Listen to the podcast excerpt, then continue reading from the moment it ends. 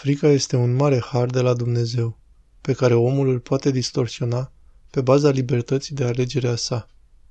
Frica este reacția minții în fața posibilității despărțirii de Dumnezeu, în fața morții cele adevărate. Deci frica de Dumnezeu este frica despărțirii de acesta prin comportamentul nostru păcătos. Problemele apar atunci când substituim pe Dumnezeu cu un idol, cu un Dumnezeu fals. Atunci suntem manipulabili. Cel ce se teme de Domnul său nu se teme de nimic pe pământ. Cel ce nu se teme de Dumnezeu se va teme până și de umbra sa, chiar dacă poate nu recunoaște aceasta în fața celorlalți. Părinții au spus că omul dobândește frica de Dumnezeu astfel. 1. Având pomenirea morții și amintirea chinurilor. 2. Cercetându-se în fiecare seară pe sine cum a folosit ziua și dimineața iarăși cum a trecut noaptea. 3. Din neîndrăznire. 4. Din alipirea de un om care se teme de Dumnezeu.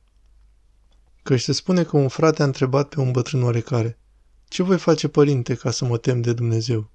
Și îi spuse lui bătrânul, Mergi, alipește-te de un om care se teme de Dumnezeu și din frica lui Dumnezeu învață și tu să te temi de Dumnezeu. Și alungăm frica de Dumnezeu de la noi, făcând cele potrivnice acestora, neavând pomenirea morții, nici a chinurilor, ne luând aminte la noi înșine, ne cercetându-ne cum am folosit ziua, ci viețuind cu nepăsare și ocupându-ne cu lucruri fără rost, arătându-ne plin de îndrăzneală. Acesta este lucrul cel mai rău. Aceasta este pierzania noastră desăvârșită, îndrăzneala. Căci ce alungă așa de mult frica de Dumnezeu din suflet ca îndrăzneala?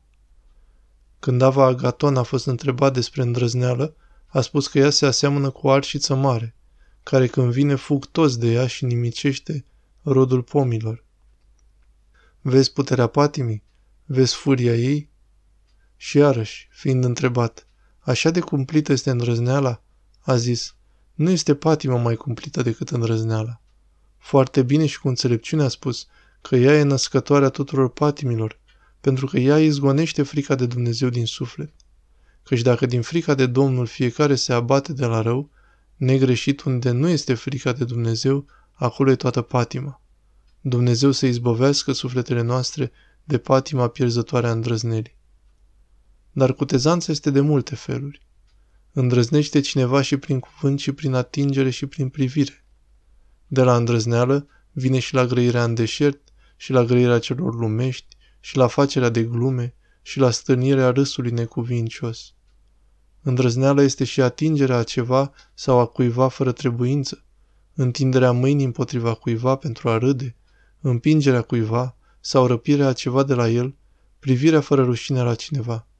Toate acestea le face îndrăzneala. Toate acestea vin când nu e frica de Dumnezeu în suflet. De la acestea vine cineva pe încetul și la disprețuirea de plină a altora. De aceea Dumnezeu, când a dat poruncile legii, a spus Faceți evlavioși pe fiii lui Israel. Levitic, capitolul 15, versetul 31. Căci fără evlavie nu cinstește nimeni pe Dumnezeu, nici nu ia aminte la vreo porunca lui, de aceea nimic nu e mai rău decât îndrăzneala cea rea.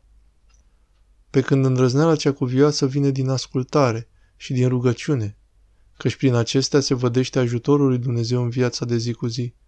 Dacă omul are dragoste față de Dumnezeu, pocăință și răbdare, să nădăjduiască pentru că nu va muri, ci va fi viu. Dacă va cădea de șapte ori și va cere iertare de la Dumnezeu și oameni și se va pocăi, atunci a opta oară îl va păzi Domnul. Curaj să avem. Bazat pe Sfântul Dorotei din Gaza.